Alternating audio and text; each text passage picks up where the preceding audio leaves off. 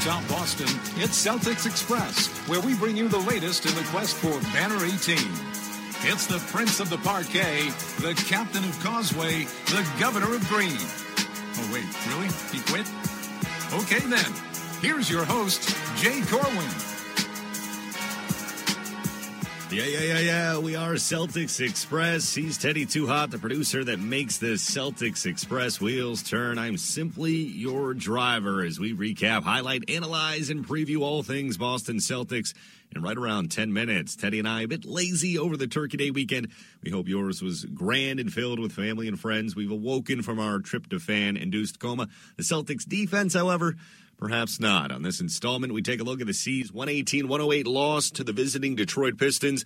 We're certainly trending up like Bitcoin. I have no clue on that. I saw that on my Facebook feed. Must be true, right? Also hear from Avery Bradley and his return to Boston after a summer trade that shipped him to the banks of Lake St. Clair for Marcus Morris. Kyrie speaks after a subpar performance, and we'll hear from friend of the show, NBA writer and all around insightful individual. Matt Chin. The Celtics outscored 32 22 in the fourth quarter and lose on the parquet for the first time Monday since opening night. They fall to 2 and 2 since the end of that 16 game winning streak. The Celtics now at 18 and 4 for you math majors. Still three and a half games ahead of Detroit atop the East. Meanwhile, the Cavaliers appear to have figured some things out. They've won eight straight after topping Philly Monday night. Philadelphia just three of 28 from beyond the arc in defeat. Boston will host the Sixers on Thursday. The Green offense actually did enough to win this one behind a team high 23 points from Marcus Smart off the bench. He's been much maligned this season. Smart went six for nine from deep with every one of those shots taking the collective air out of the garden for a moment before falling. One of those no, no, no, no, yes moments. Smart led the team again in plus minus, continuing to defy common mathematical principles as one of the NBA's worst shooters. His differential plus nine. We listen to Tommy and Mike on NBC Sports Boston. Smart will take it, make it. Well, they had a great shooting night last game out in Indiana. Kyrie, Marcus from the other side. We got to take a shot quick. Smart realizes it and banks it home. Oh well. Marcus is three for four from deep. He's got nine points. Six on the shot clock. Smart takes it. Got it. Hallelujah, Marcus! 17 for Smart in the game. Morris to Smart. He'll try again. Yeah! It's Marcus! On the move! Smart. Yeah! Marcus Smart. Six of seven. 23 overall.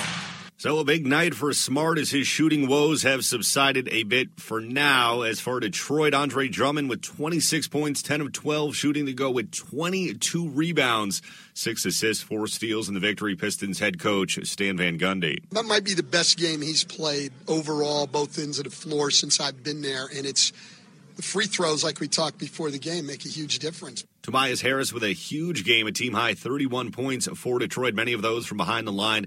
They've won three of four, moved to 13 and 6. A solid crowd at the Garden for this one, but very quiet. Energy was low. Perhaps the loudest cheer all night came before the tip as the Celtics displayed a video tribute in honor of Avery Bradley, who returned to Boston for the first time since being traded to Detroit during the offseason.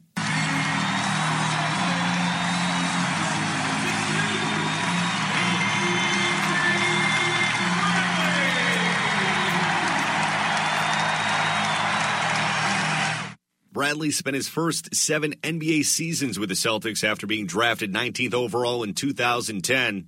My seven years here, I try to go out there and, and compete um, hard and leave everything out on the floor for them. And for them to show that respect back to me, it means a lot to me. And um, um, like I said, this will always be my second home, and I, I love all the fans in Boston. Celtics point guard Kyrie Irving definitely felt the impact of AB and the Pistons' length in general, putting up just 18 on 6 of 6 shooting. Irving also had 6 of the team's 17 turnovers, held the team's worst differential at minus 21. The masked man never really seemed to get into a rhythm. You know, just the physicality, they brought it to the game. And, um, you know, I kind of you know, it makes you want to mark it down on the calendar to see them again just by uh, their reaction after winning the basketball game as well. So um, you, know, you could tell they wanted it, and um, they came out and proved it. In terms of uh, on ball pressure, where would you put Avery as far as everything?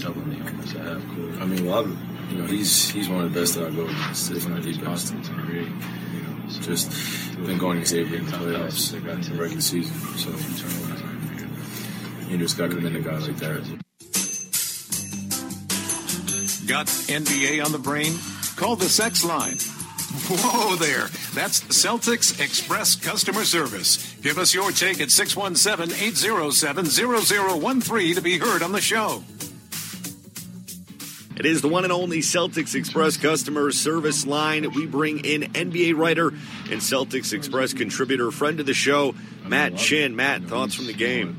Well, I thought that the Celtics defense was a little bit flat compared to what we've seen. Uh, they struggled with Andre Drummond on the boards. I was really looking forward to the Andre Drummond versus Al Horford uh, matchup tonight because Drummond has such an advantage on the inside, Horford with the advantage on the outside. But 26 points, 20 rebounds for Drummond. He was an absolute monster. Kyrie didn't have his best game, just a bad game, or what? I think the most turnovers we've seen from him all season. Yeah, it was a tough night for Kyrie. Uh, I thought that Stan Van Gundy did a good job of defending Kyrie. Um, they were really blitzing him off the high pick and roll.